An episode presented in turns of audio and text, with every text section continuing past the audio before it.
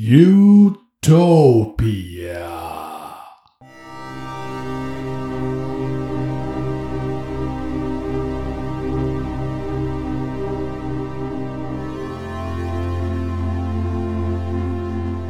A utopia is defined as the perfect society or the ideal settings for a perfect society where everything goes right for everyone and basically everyone is happy.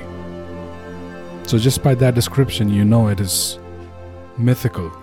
It's a mirage. It's not really ever going to happen. It's a hypothetical scenario, just uh, it's something we need as a reference point. We're never going to get there, but we still need to have it as a reference point just for our own understanding. Similar to that, you have infinity or perfection. We need these words just as a reference, but we do have uh, an understanding that these are not points we're ever going to reach. Hello and welcome back to yet another Thigh Gap podcast episode. This is episode 5 from season 2. My name is Bogus Noob. Very happy to have you here. And today, well, we've had uh, our laughs so far in season 2. We've had our shits and giggles. But today we we peel back the curtain and take a peek. Today is the day we try to look, poke in the dark and see what we come up with. You know, I've always maintained that the biggest currency in the world is people. Because we are social animals, it doesn't really matter which walk of life we choose, which skill we choose to excel in. Ultimately, all our roadblocks are going to be put up by the people that we come across. And if we were to focus and develop a skill to understand people, understand humanity, why does it work the way it does, then no matter what walk of life we're on, it makes it that much more easier to get past the obstacles.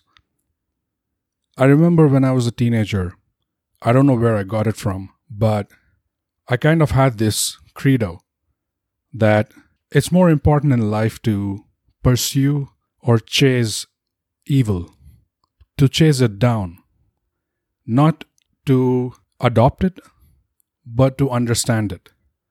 Because at the end of the day, whatever, whatever is good is never going to hurt you, anyways.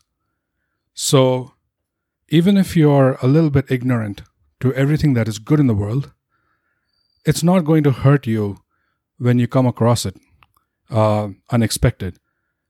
But that's not the same for evil. It's when we are ignorant of evil and when we leave it to lurk in the dark, that's when we are opening ourselves up to unwanted surprises uh, in our future. So that's basically what my credo was trying to get at, which is it's always important, it's or it's more important to chase down evil and try to understand it. Why does it work the way it does? And what are the surroundings in which it grows or it festers? You know, if you think of it as a bacterial or a viral infection, then what are the conditions that allow it to multiply manifold versus what can be done to sort of kill it in its place? And we can't do that as long as we're ignorant of it.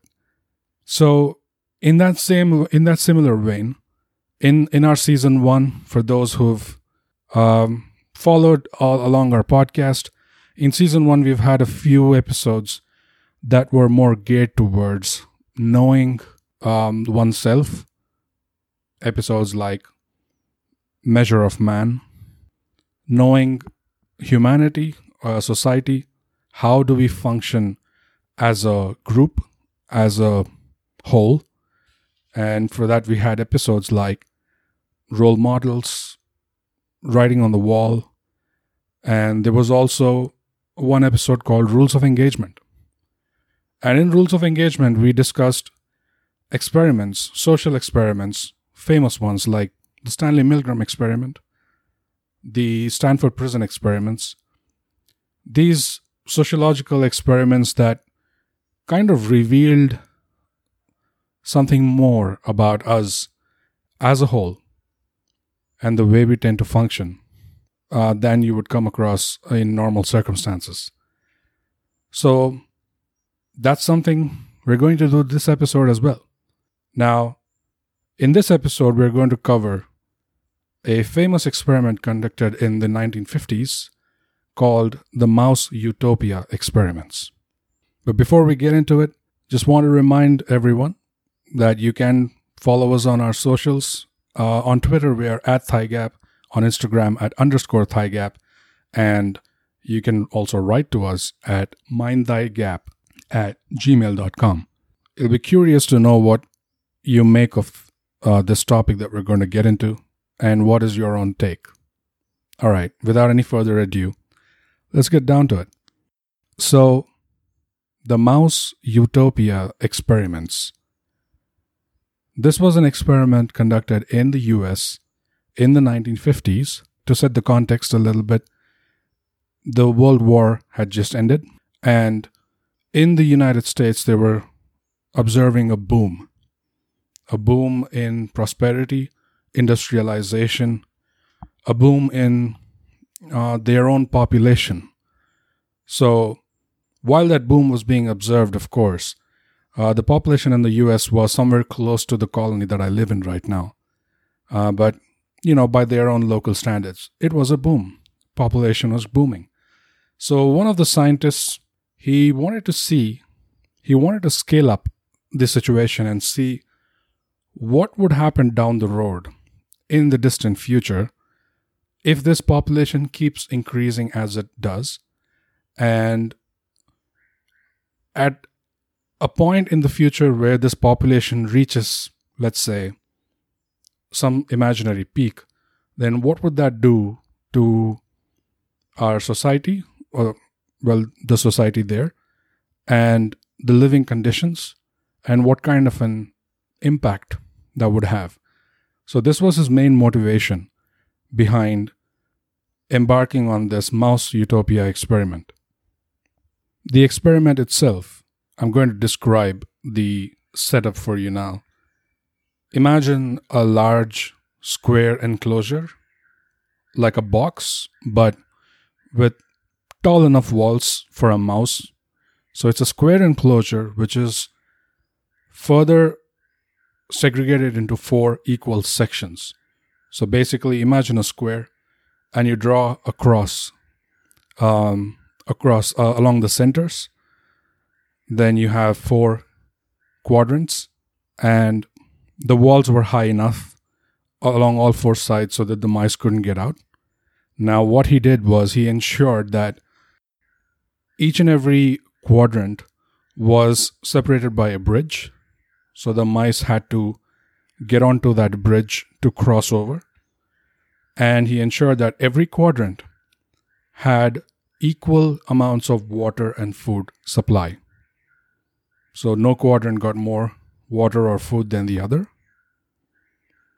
And then he ensured that there was no threat of predators for the mice that were going to be living in that um, enclosure.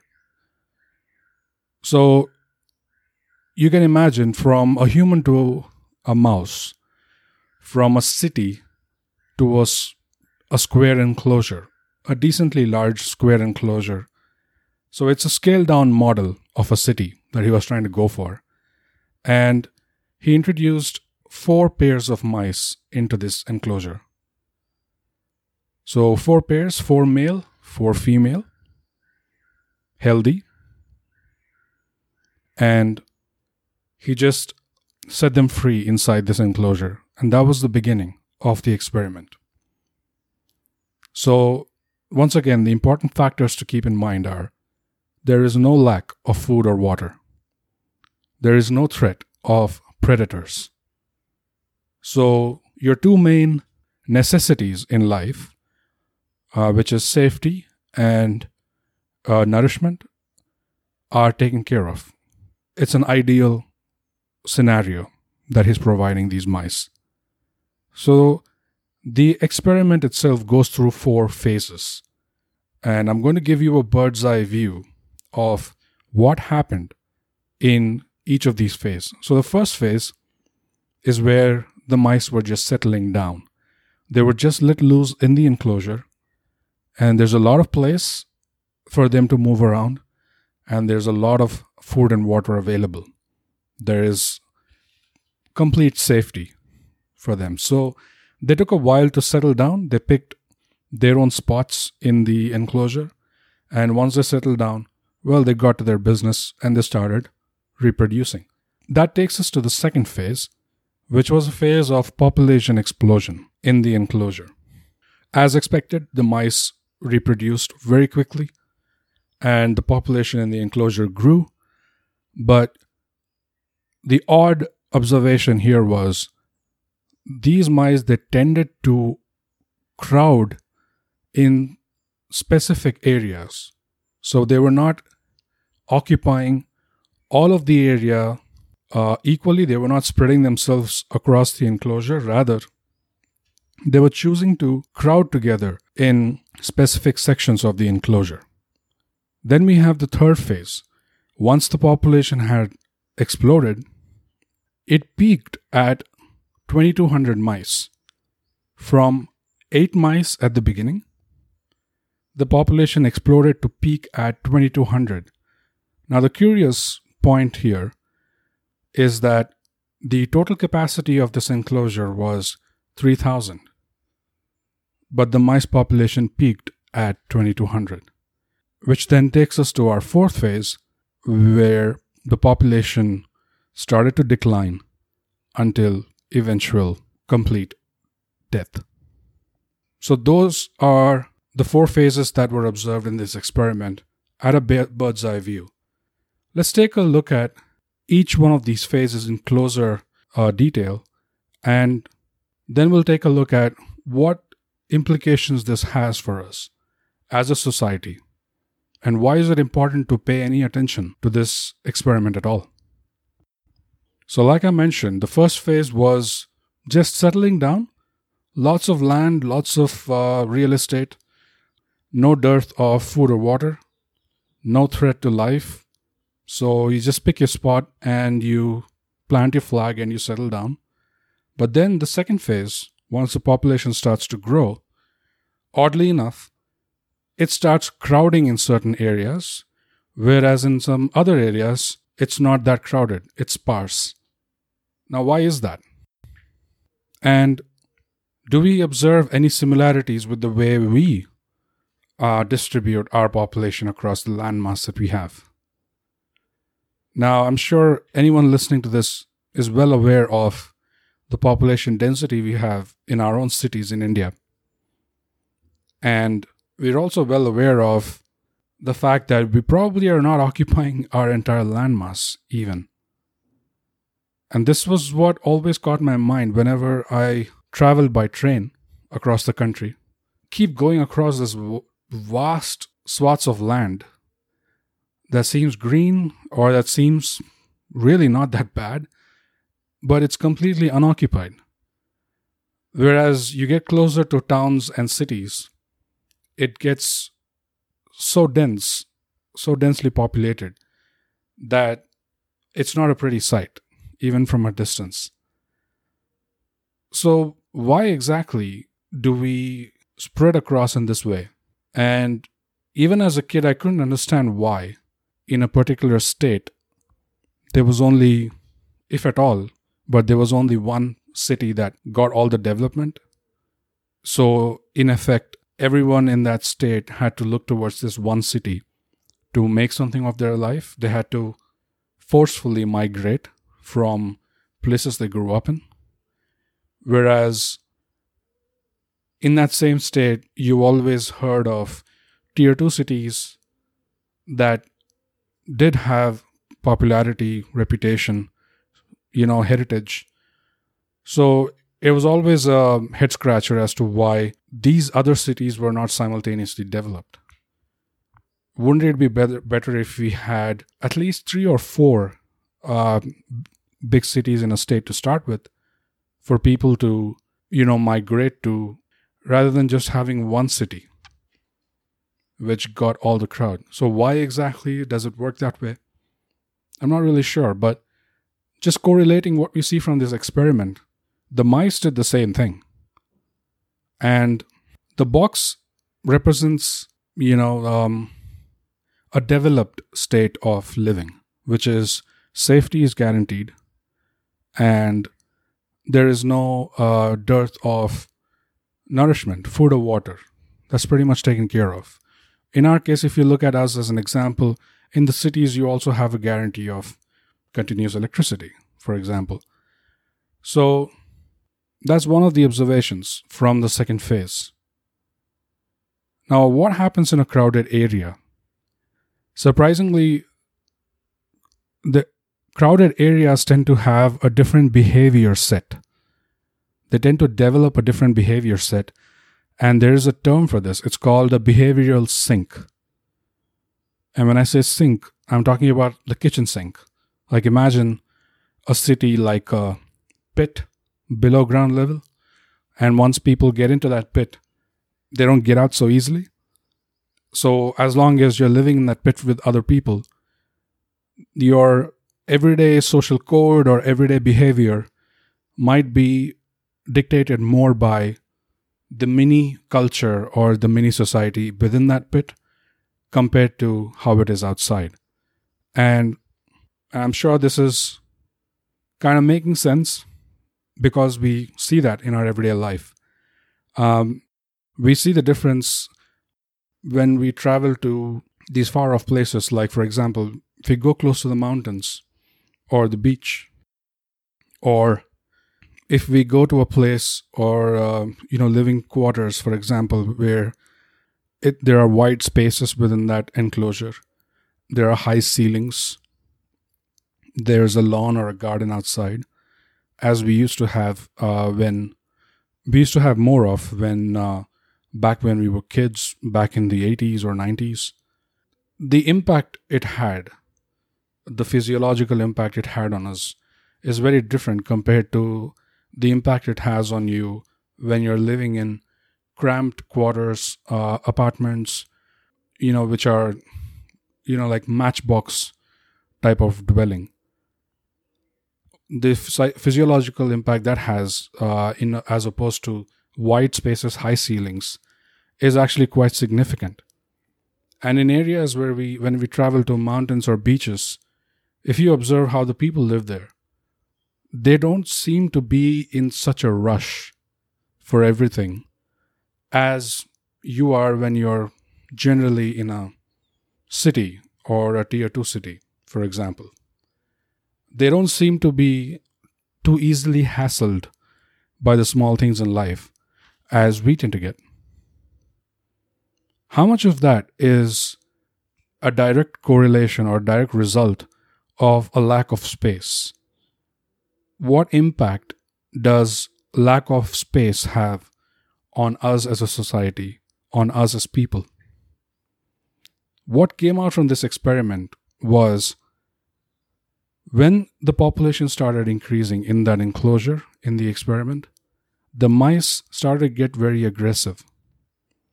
So there was still no shortage of water or food. There was still no threat of predators. But there were more mice than there were before, and there was more competition, social competition. So that led to increased aggression. The male mice tended to get increasingly aggressive with each other in order to establish dominance. And the mice who were able to establish that dominance, who were the alphas, had the pick of the litter, pick of the females, female mice, whereas the mice who were not able to establish dominance, they established they started displaying odd behaviors. Either they withdrew and stopped participating in the social mores of life. Uh, they only came out and, you know, to eat or drink when other mice were not around.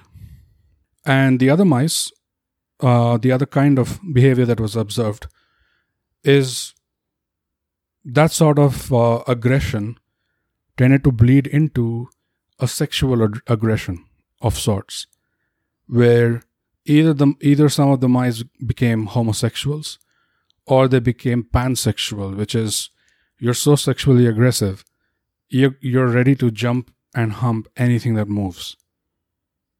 And the impact this had on the female mice was that the female mice had to be responsible for taking care of more uh, babies than before because of the population explosion.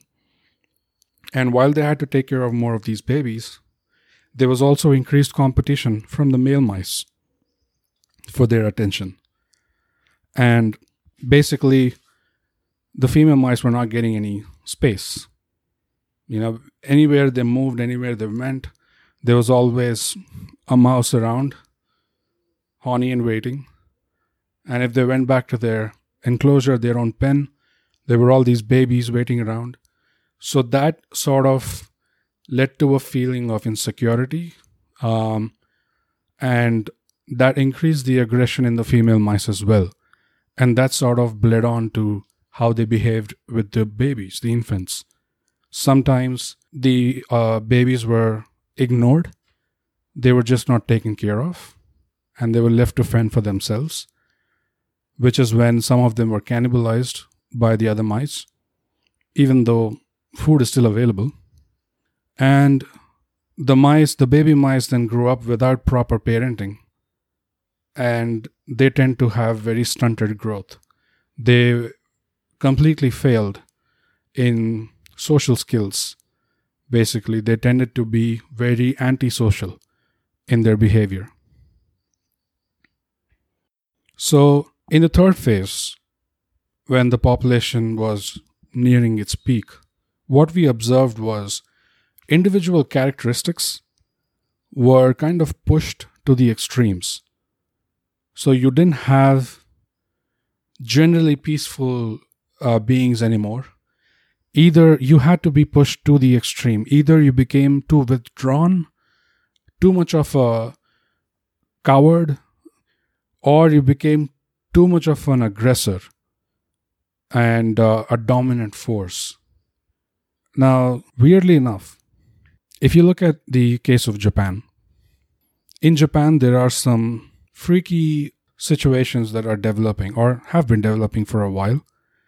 Um, there is a group of people called hikikomori in Japan. And hikikomori are basically shut ins.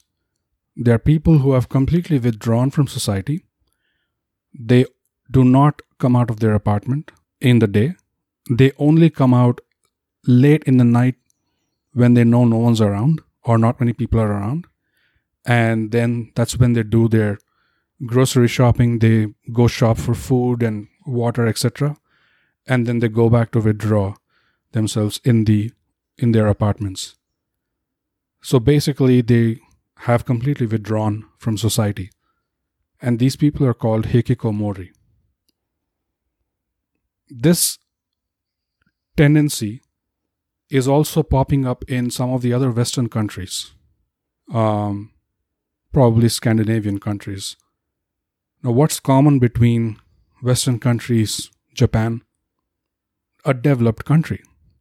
What's common between developed countries?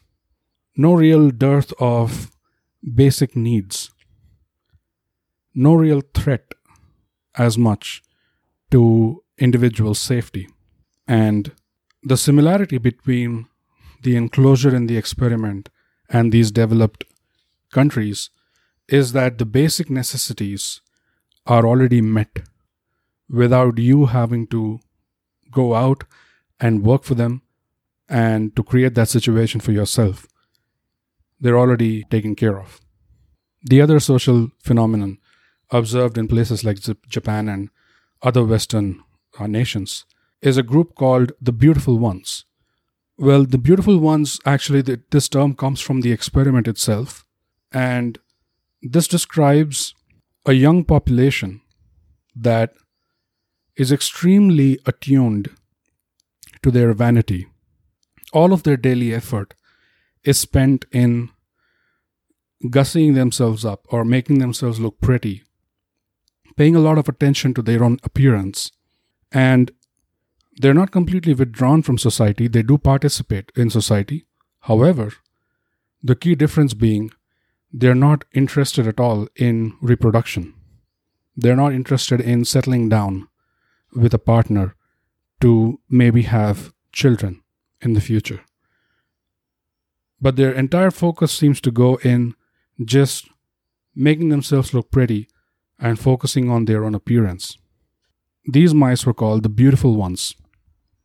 Anyone who has a little bit of exposure into Western culture can also attest to the fact that this has also been observed in their society. What else do we have that was observed from the experiment? A breakdown of traditional gender roles, which is the male mice were failing in their paternal duties. So once the babies were born, they were never uh, really around to either help the baby mice grow up or take care of the female mice. Um, they basically were zoned out, you know, and they were uh, caught up in that behavioral sink, basically. And the behavioral sink, which creates a mini culture in a, in a small area, and everyone tends to fall in line according to that culture down the line. Females were failing maternally. They failed to take care of the babies. They sometimes ignored them. And the increase in aggression all over caused some of the female mice to take, out, take it out on the babies. They tended to get violent with the baby mice. So, paternal role maternal role, there was a breakdown of it. And unless you're living in a cave, this has been observed as well in our society. There was increase in promiscuity, which is bang anything that moves, gender not a bar. Enough said. The young, now if you look at the young who were either abused or traumatized or abandoned, what happened to them? They ultimately had to fend for themselves and they had to grow up um, just fending for themselves. They didn't have much of a, a handoff in terms of you know their culture or tradition or the behavior of a general healthy mouse. So they grew up stunted, no social skills, and that impacted the rest of their life. And even if they had uh, reproduced later, their kids also ended up uh, being the same. And that kicked off a generational cycle that uh, there was no escape from, from that point. So there was no improvement. It was a downward cycle. And this downward cycle is what led to the spiral, ultimate spiral, to their extinction. The overall capacity of the ma- ma- uh, mouse enclosure was for 3,000 mice, but they only got to 2,200. Ended up crowding a certain certain areas of the enclosure. Their uh, social structure formed, a pecking order formed, a hierarchy, and uh, a behavioral sink formed, and basically, even the entire space was not used up it did not seem to matter that food and water were taken care of. It did not seem to matter that there was no threat in terms of predators. And yet, once the mouse population reached 2200, it began a downward spiral where all the mice pretty much died out soon enough. What does this mean? What does this all mean? Of course, we've looked at a few examples, we've looked at a few corollaries or similar examples from our own society. But big picture time, what are we really talking about? I think what it means is, especially for us, I know I refer to the Western society quite a bit, but because they're a developed society, you know, they've done enough to ensure that by and large in the society, the basic needs are met, which is a great thing, a utopian objective, if you will. But what kind of an impact does that have on an individual? In the developing world, our own country, for example, we have more adversity in general, and we spend quite a lot of time in trying to calculate and figure out how we make things better for ourselves. And we're always having a mental picture of a destination, the destination that we would term success for ourselves, whatever that is. Sometimes we tend to overreach and we tend to imagine that, you know, once we reach a certain point, the grass is always going to be green on the other side. But as we can see from these examples, that's not that's clearly it's not true. We're constantly striving to remove adversity. I'm not saying that's a bad thing. But it may not be such a bad thing after all. Some adversity in life, either naturally present or something that we ensure to constantly stay out of our com- comfort zone a little bit. It seems to be the healthy way to be. You take a look at celebrities, billionaires, for examples. How many cases of celebrities or people with extreme amounts of focus, fame, popularity that they were not able to handle? How many lives have we known that have burnt out far too quick? And how many cases have we heard of people who reach that point of success that we think is really the destination. But then they turn around to tell us that I thought this would be it. I thought this was the end goal. But once I'm here, I'm no less miserable than I was before. I'm miserable for other reasons now. And when someone works so hard to reach that point, thinking that that will be the end all, be all, and end all solution for all their problems. And then they find that only a few materialistic problems were probably taken care of, but their problems still continued in a larger sense. That's the point where these people tend to break because you've spent a lot of time and effort in getting to this point. You've put a lot of investment in getting into this point but it's not giving you the return that you thought it would. We've had a lot of these examples. We also have examples of villagers migrating to towns or cities in hopes of a better future. They leave behind everything they knew and grew up with. They leave behind loving families. They leave behind their social circle. And they come to the cities to slog it out. They come to build a future for themselves. And which Many of them do.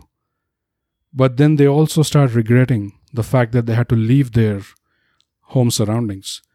They regret quite openly that they miss uh, the village.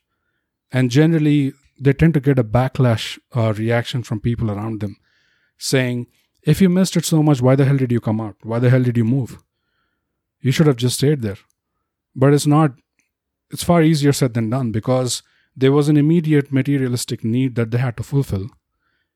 And in their mind, they probably thought once that is fulfilled, it would pretty much take care of a lot of things on their plate.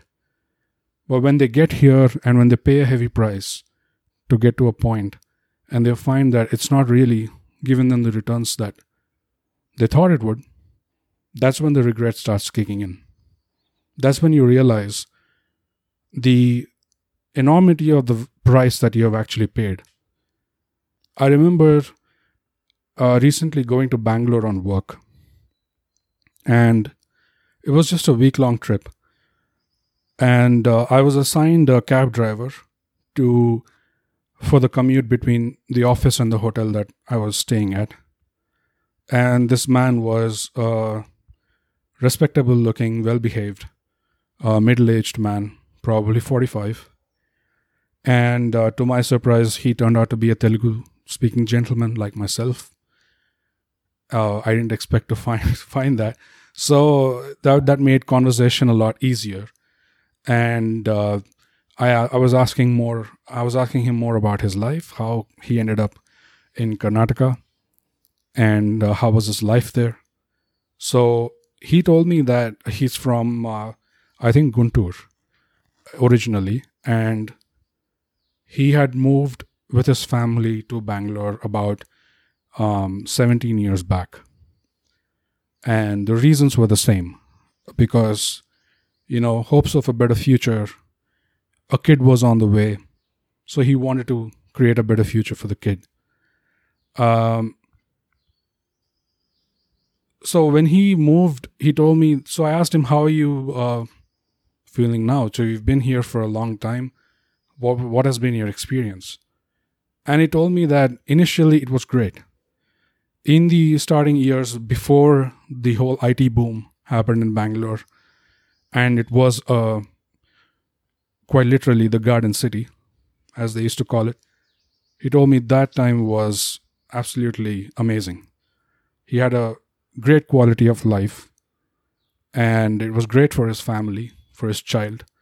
But once the IT boom happened and all the demand that it created and all the changes that happened to the city after that, and I'm not just talking about, um, you know, construction and infrastructural changes, but the kind of changes that brought about in the society as well. That's when he said the experience turned sour.